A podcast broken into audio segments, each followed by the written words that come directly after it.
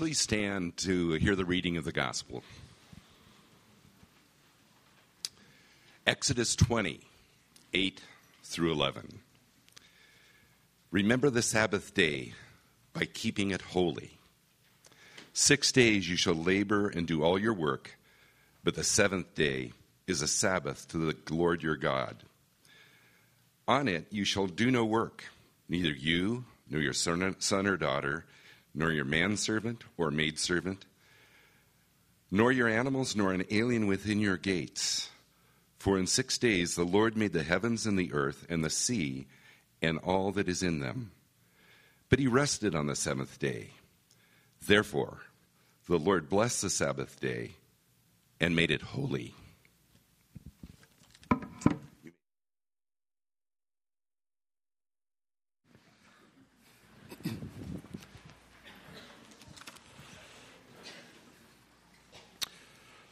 Good morning.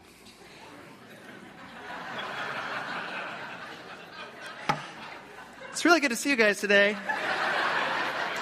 I'm Dave Gunlock.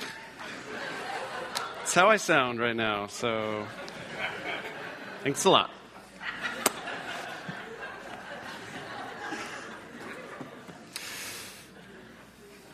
It is good to see you all.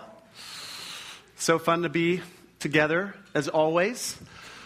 This summer, this is what we're talking about. How do we cultivate this rich inner life with God? What does it look like to have this deep, life giving experience of our God? So that we might then go out into the world and live a life of overflow. That what we've received from God, the love and grace and the support that we might that might spill over into our lives of other people. So this summer we're talking about receiving from God and in the fall, we'll talk about how do we then go out into the world and pour that out with others. Uh, we looked at Jesus' own rhythm in his life, where he had this rhythm of, of going away and receiving input from his father, right? Of getting away, being refreshed, receiving guidance, being reminded of his identity, and then going out and loving and serving and healing and teaching this ministry. And so this this fall, we're talking about that top portion, or this summer, we're talking about that top portion how do we, how do we receive. Specifically, what are the practices, what are the habits, what are the rhythms that we can build into our lives that will help us to have that ongoing input, input from our Heavenly Father? Uh, we started, we spent three weeks talking about God's Word. So we need to have this regular experience of going to God's Word, receiving truth, being reminded of His promises, being guided. Last two weeks, we talked about prayer of course, coming to God in prayer daily to be filled up again. And now we're going to spend two weeks looking at this third practice of the Sabbath. Uh, one day in seven of stopping, resting to be with our God, to receive from Him.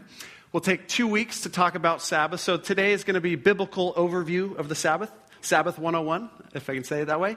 And then next week, as we're doing with all these, we'll get incredibly practical. Okay, what does it actually look like to have a Sabbath day? What would that look like for me? And we'll get very specific and concrete. I'll give you a little worksheet, even. You can kind of think through on your own or with your family. How would, what would it look like for us to enjoy God's gift of Sabbath? So today is biblical overview of Sabbath, uh, beginning in Exodus 20. Of course, the fourth commandment of the Ten Commandments. Before we walk through Old Testament and New Testament, I, I just want to acknowledge something about the Sabbath, which is that uh, Sabbath is a, a radically countercultural thing to do in Orange County in 2017. Okay?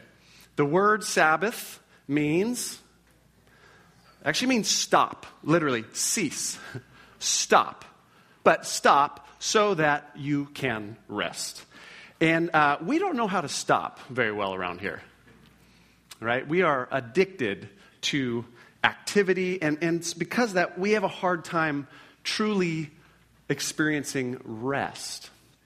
In fact, I was thinking about our culture this week, and I thought if there's a word that I think defines our culture, it's not the word rest, it's actually the word restless. we are a very restless culture. Some words that come to mind we're busy, we're hurried, we're distracted, we're cluttered, we're driven, we're anxious, we're restless. What happened to restless? Oh, a couple things I think that play into this. One is we, it's, I talk about this all the time, but we, we tend to, to try to find our identity in achievement, in activity. That our culture encourages us to ask, who am I? What makes me legitimate? What gives me a sense of value? And the culture around us has taught us to define ourselves by what we can achieve, what we can accomplish, what we can produce, uh, what we can acquire for ourselves, whether that's money, whether that's friends. Uh, so we, we live this, this culture of, of achievement and activity. Uh, there's a right answer to the question in our culture of how are you? The correct answer is how am I? I'm busy. Right? That's the right answer. You say busy with a, a, a, hint of pride in your voice. You have to veil it, but oh man, life is busy. Man, I'm just working really hard. Things are really busy because busy means I'm important. The wrong answer to how are things going is honestly, I don't have much going on these days. Like, I'm kind of just hanging out, you know? That's the wrong answer in our culture. Because that says something apparently about my worth and my, my value. Uh, we have. Um, uh, a problem in our culture called this, which means what? Fear of missing out, right? We hate missing out on things. We live life here like um, I was just talking to uh, two of you who are going to Europe in a couple weeks, and, and what you when you go to Europe for two weeks, you really experience FOMO, right? You're like, okay, we've got to take advantage of every day. What do we want to see? What cities do we want to go to? And I think FOMO is the right way to approach two weeks in Europe. You really want, really want to, you know, experience all you can. But FOMO is not a great way to live life all the time. But we kind of tend to, we don't want to miss out on things. We want to make sure that we maximize everything. And that leads to restlessness.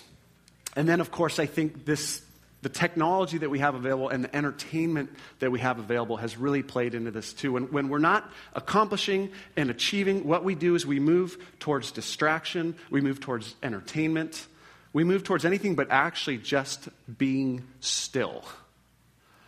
And so, that basic biblical commandment be still and know that I am God that is very hard for us to do today. Maybe it's always been hard, but I think it's particularly hard in our culture.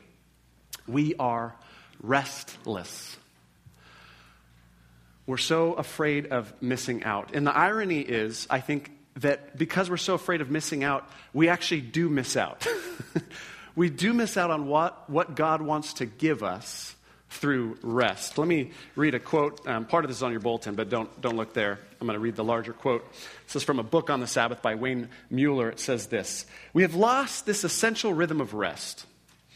Our culture invariably supposes that action and accomplishment are better than rest, that doing something, anything, is better than doing nothing. Because of our desire to succeed, to meet these ever growing expectations, we do not rest. Because we do not rest, we lose our way. We miss the compass points that would show us where to go. We bypass the nourishment that would give us support. We miss the quiet that would give us wisdom. We miss the joy and love born of effortless delight. And so, in our fear of missing out, we actually miss out on what God has for us in rest. So, today, as I said, we're just going to take a look at the Sabbath a little overview from Scripture this idea of one out of every seven days stopping, just stopping. Stop, rest, and enjoy your God. So we'll look at a couple passages in the Old Testament, a couple passages in the New Testament. So we begin in Exodus 20. This is uh, people of Israel that have just come out of Egypt. Now they're at Mount Sinai, and God is giving them the Ten Commandments. And the fourth commandment, verses 8 through 11 is to honor and remember the Sabbath. I want to jump down to verse 11. He tells, you to, he tells them to honor the Sabbath, to not work, and then he gives the reason why, we would, why Israel, in this case, would honor the Sabbath. Look at verse 11. For in six days the Lord made the heavens and the earth, the sea and all that is in them, but he rested on the seventh day. Therefore the Lord blessed the Sabbath day and made it holy. The rationale for Sabbath is, is rooted in the creation story, right? The creation account in Genesis 1. And most of us are familiar with the account. But I don't know if you've ever thought of this, but in Genesis 1, God is basically presented as a worker. Okay? He's a creator, but he's a worker working a six day work week, followed by a day of rest. And so God will work day one and, and build something. And then usually at the end of the day, God will step back and he'll say, and God saw that it was what? That it was good, right? He, he works and he steps back and, and notices his work was good. Day two, he builds and creates something else, steps back and, and notices it's good. He does that for six days. And then, of course, on day seven, he steps back from all the work. He has finished his six day work week, and he takes an entire day. And it says that God rested on the Sabbath, on the seventh day. Elsewhere in Exodus, it actually says God rested and was refreshed on the Sabbath. Now, I'll kind of have the question what does it mean for the God of the universe to rest? Okay, my God doesn't get tired. Um, I don't think the God of Scripture ever gets tired. So, what does it mean for him to rest? Well, I think at least it means, well, he stopped. He Sabbathed. He ceased from the work. He finished creating and he stopped. And not just that, he also, he's stepping back. He's being refreshed in the sense of he's looking at his work and, and he's satisfied with the work that he's done. He's stepping back and this is good. He's being nourished. He's, he's experiencing the fruit of his labor, if I can put it that way. Much like we do. After a day of good, productive work, when things go the way we want, we can step back and we're refreshed. We, yeah, that was good.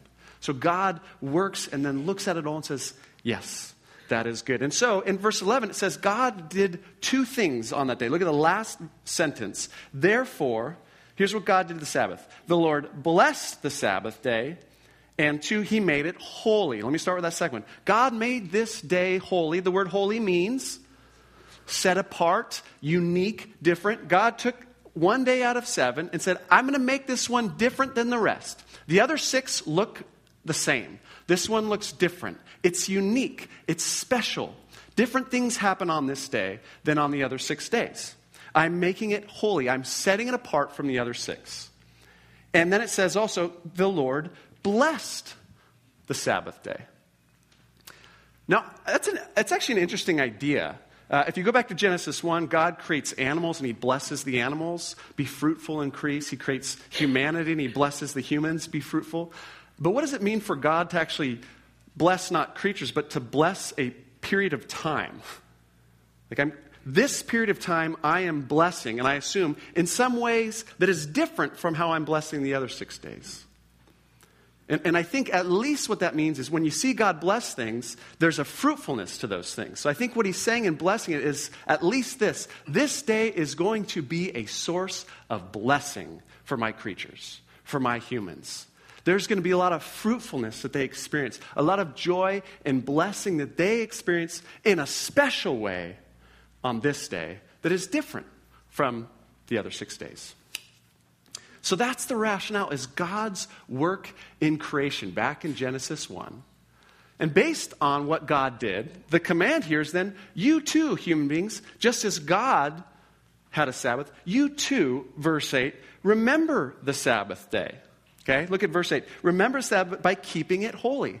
I want you guys to treat this day different than the other six days. I want it to it look different for you as well, just as it did for God. Now, how do we keep it holy? Well, obviously, verse 9 don't do any work, right? All the work that you do the other six days, whether, you're working in the fields, you're working in the home, you're working in an office, wherever you're working, you stop that work, okay? All the normal responsibilities of life. And t- today's language, we say all the to do lists. Okay? Sabbath is the day to scrap the to do lists. No to do lists on Sabbath. No, these are the things we have to do to keep our lives running. No, no. Scrap the list. There's no to do list on this day, no work on this day. That's what you don't do on Sabbath. Well, what do you do on Sabbath? Look at verse 10.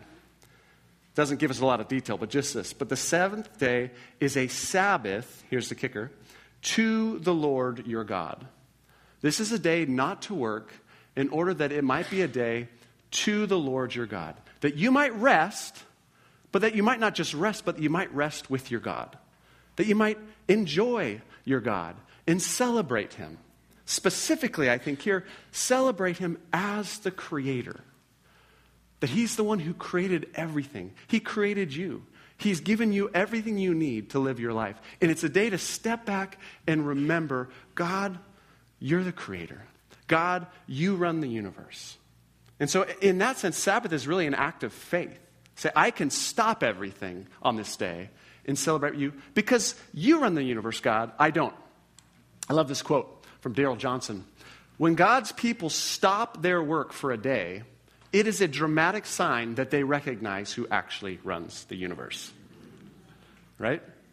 Sabbath says, I can turn off my work phone. Uh, I can stop the work because in the end, I'm not that important. Because the world will keep spinning whether or not I try to keep it spinning. Because God is the creator, I'm not. And so I can let go of all that and I can trust that He will provide for me even if I don't work every day of the week. All right, so that's the first thing we learn about Sabbath in Exodus. It's a day to stop and remember that God is creator and we are not. Secondly, we'll be quicker on this one. Let's go to Deuteronomy chapter 5, verse 12. Genesis, Exodus, Leviticus, Numbers, Deuteronomy. 5, 12.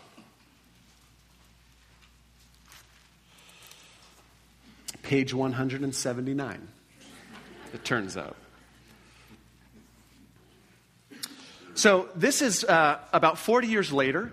Now, Israel has experienced 40 years in the wilderness. Finally, after a long time of trial and testing and challenges, they're coming into the promised land. And now, Moses, before they come in, he's rehearsing the history that they've had with God, reminding them of all that's happened in the 40 years. And he gives them the, the Ten Commandments again, now 40 years later.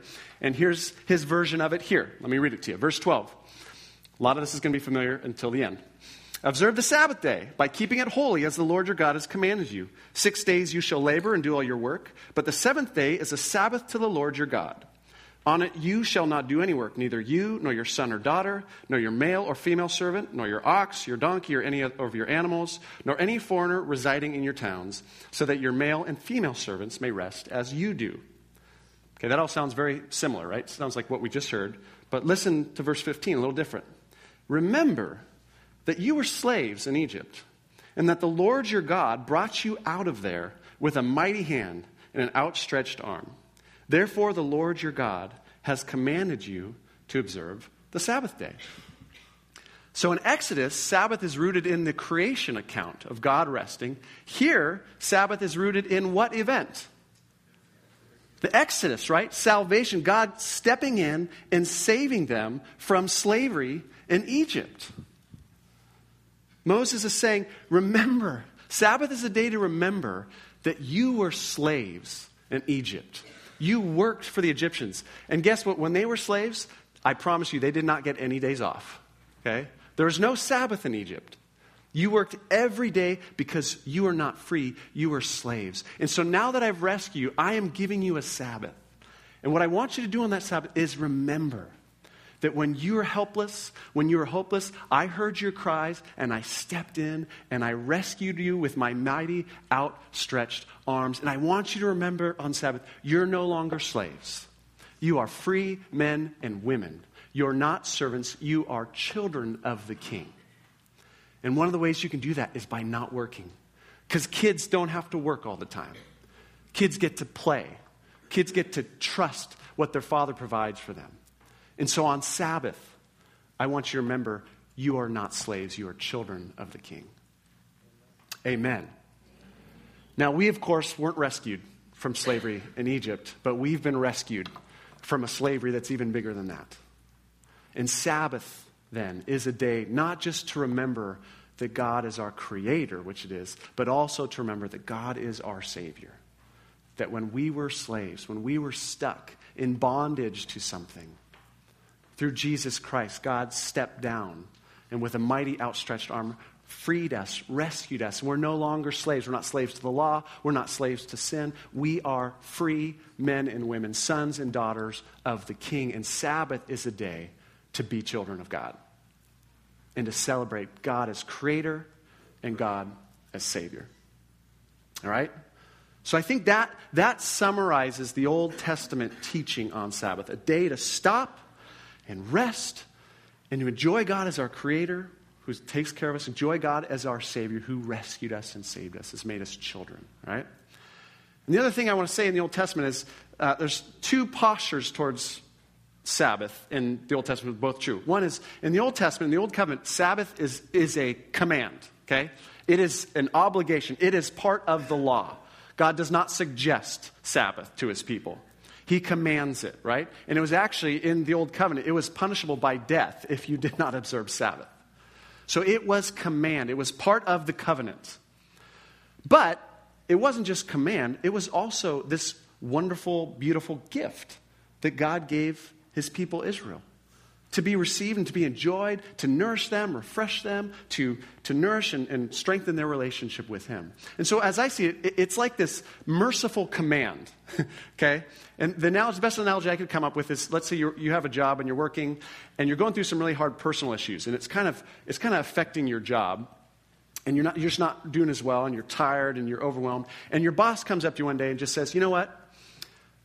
Take next week off. And you're like, no, no, it's okay, I can do it. He said, no, no, I'm actually not asking you. I'm telling you, take next week off. Take some time, come back refreshed. Okay, that is a command. That is not a suggestion from your boss, but it is a gracious, it is a loving command. And that's, I think, how we see Sabbath in the Old Testament. Obligation, but this gracious gift that God gave his people. All right, let's, let's talk New Testament just for a second. I'm not going to um, go into a lot of detail here. But the great question, of course, is okay, how does Sabbath, how does the Old Testament commandment of Sabbath to Israelites, how does that apply to New Testament Christians like us today? What's the relevance of Sabbath for us today? And there's, there's two places in the, in the New Testament that I think are important to go, and i am just going to put them on the screen so you don't have to turn there. Uh, the first is, of course, to, to think about the, the gospel accounts of Jesus and his conflict with the religious leaders over the Sabbath day in Matthew, Mark, Luke, and John. And so what happened is, you know, God gave Israel these commandments. God really doesn't give a lot of detail about Sabbath. You ever notice that? I mean, it's kind of like stop, rest, enjoy. That's about it. And the Pharisees love to fill in details.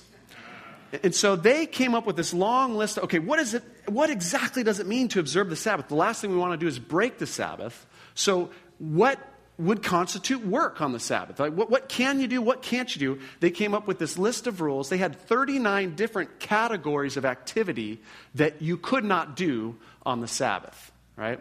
There was a certain amount of steps you could take on the Sabbath before you were working, a certain amount of knots you could tie, a certain amount of weight that you could carry before you broke Sabbath.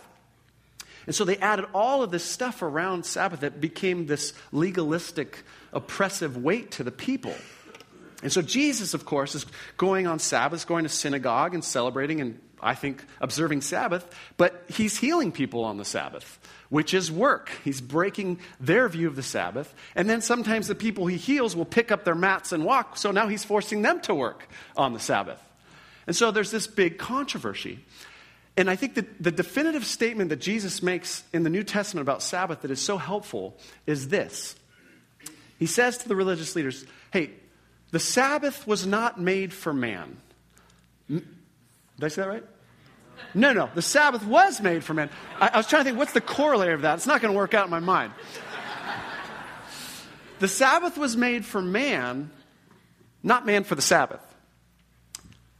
Jesus saying, You guys don't get it. The Sabbath was made for people. People weren't made for the Sabbath. Go back to Genesis 1. God didn't create a day and then create people to try to honor that day. No, God created people day six. And then he created this day that was for the people. But people don't exist to make sure this day stays holy. No, no. The day was given as a gift to people. It's a gift to refresh them, to, to cultivate their relationship with me. Sabbath's not made for man. Sabbath was made for man, not meant for the Sabbath. Come on. The question to be asking yourself, Jesus is saying, on the Sabbath is not, am I perfectly obeying this day? No, the question is, how can this day serve me? How can this day help me in my relationship with God and with my fellow human beings? And so Jesus will say it's, it's lawful to do good on the Sabbath. If I can refresh a human being by healing him or her, I'm going to do it on the Sabbath. It's this good gift. So he, what he does is, I don't think Jesus ever broke the Sabbath, by the way.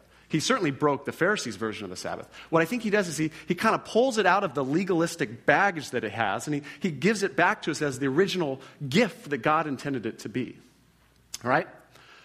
So that's the first place. The second place is, of course, to go to some of the things that Paul, the Apostle Paul, says about the Sabbath in the epistles. And this is where it starts to give us a sense that maybe something has changed in terms of our posture in Sabbath versus Israel in the Old Covenant. Let me show you two examples of that.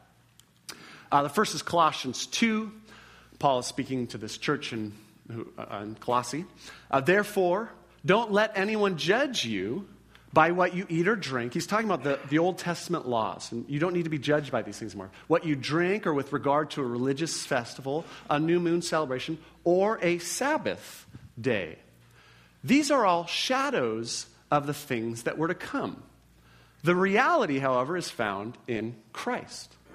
Let me give you one more. He's even more upset in this one, Galatians 4. But now that you know God, how is it that you are turning back to those weak and miserable principles? I'm thinking Old Testament laws and all that the Pharisees kind of built around them. Do you wish to be enslaved by them all over again? You are observing special days and months and seasons and years. I fear for you that somehow I've wasted my efforts on you. Now, the context of these comments is always a group of Christians who are being tempted, probably being urged by others, to go back to some sort of Pharisaical, uh, Old Covenant view of, of how we be the people of God. The way we be the people of God is we obey the law. That's what defines us as God's people. That's what gives us uh, a sense of God's approval is, is, our ability to keep the law. And Paul adamantly, you know, including Sabbath, including eating kosher laws, all sorts of things, but Sabbath's including that. And Paul is so adamant, no, you guys, Jesus has come. That old way of trying to make yourselves right with God is done. Okay, Jesus died for your sins. He was raised for your forgiveness. You are made right with God not by observing the law. You are made right with God through faith in Jesus Christ. And so the context is if you think you have to observe Sabbath to have God's approval, you completely miss the gospel. It's the death and resurrection of Jesus Christ through faith in Him. That's what gives you salvation in God's approval. So you don't need to go back to these things and think this is what this is how I earn my keep with God. All right, so I think that that covers some of the what the New Testament talks about in terms of Sabbath. So, taking those things together, my own answer, then people disagree on this, so I'm just letting you know that. My own answer to the question is Sabbath still relevant? Should we continue to observe Sabbath as New Covenant Christians? My answer is uh, twofold. Answer number one no, uh, not as law and obligation, not as required in order to be the people of God, in order to gain God's approval. But as part of God's continued gracious invitation to us? Absolutely. As a good gift that God built into the creation account that He gave to bless His, his creatures with? Absolutely. Absolutely, Sabbath is still relevant to us today. And I would encourage every Christian to take full advantage of the Sabbath. The conversation has always struck me as a little strange. I've had this conversation over the years. You know, someone will say, um, "Do we still have to observe Sabbath um, as you know as Christians?" And, I'm like, "Gosh, that strikes me as a strange question." Uh, I think technically my answer is no, but that's like that's like saying, um, you know, now that we're married, do we still have to go on date nights?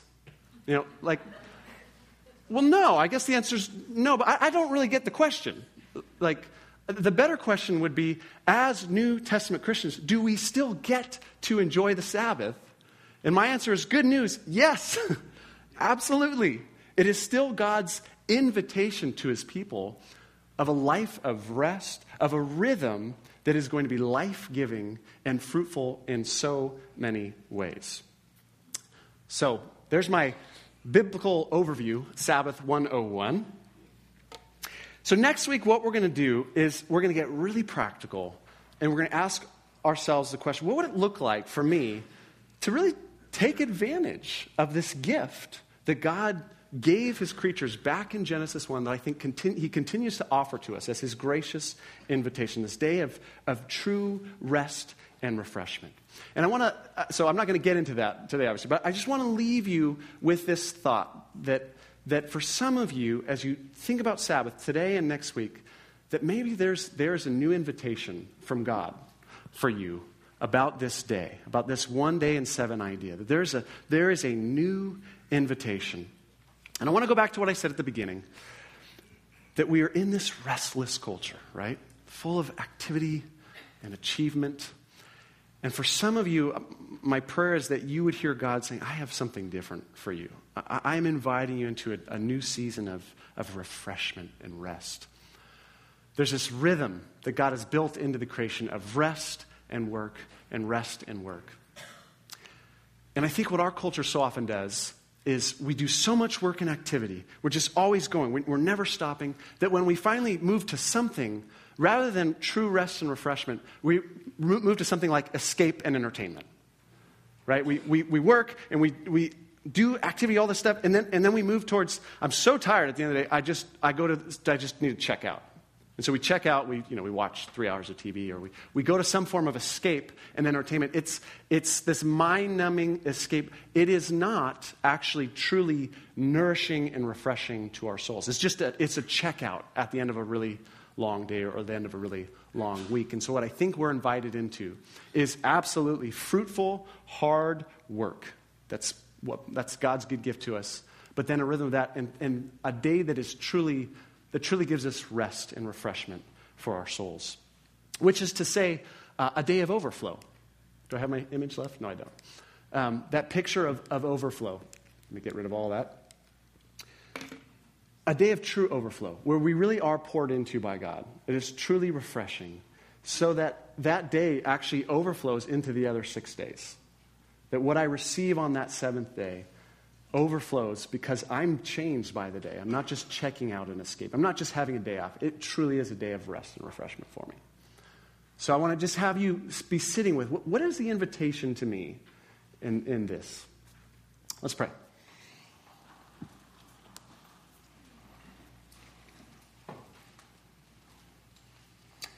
Well, Lord, we're so grateful that, that you, when you created us, when you saved us, you, you didn't want servants, you wanted children. What a beautiful thing. You want to be our, not just our master, not our boss, but you want to be our father. And for some of us, that comes easy, being your kids. For others, it's just hard to really just stop, to rest, to play, knowing that you take care of us. That's hard for us. And so I pray that as we continue this conversation this week and next week, that you would just be calling. I even think back to what we did earlier this, this call of Jesus come to me, all you who are burdened and weary, that we might truly find your rest. So call us, invite us into this gift that you've given to your people. We pray in Jesus' name. Amen.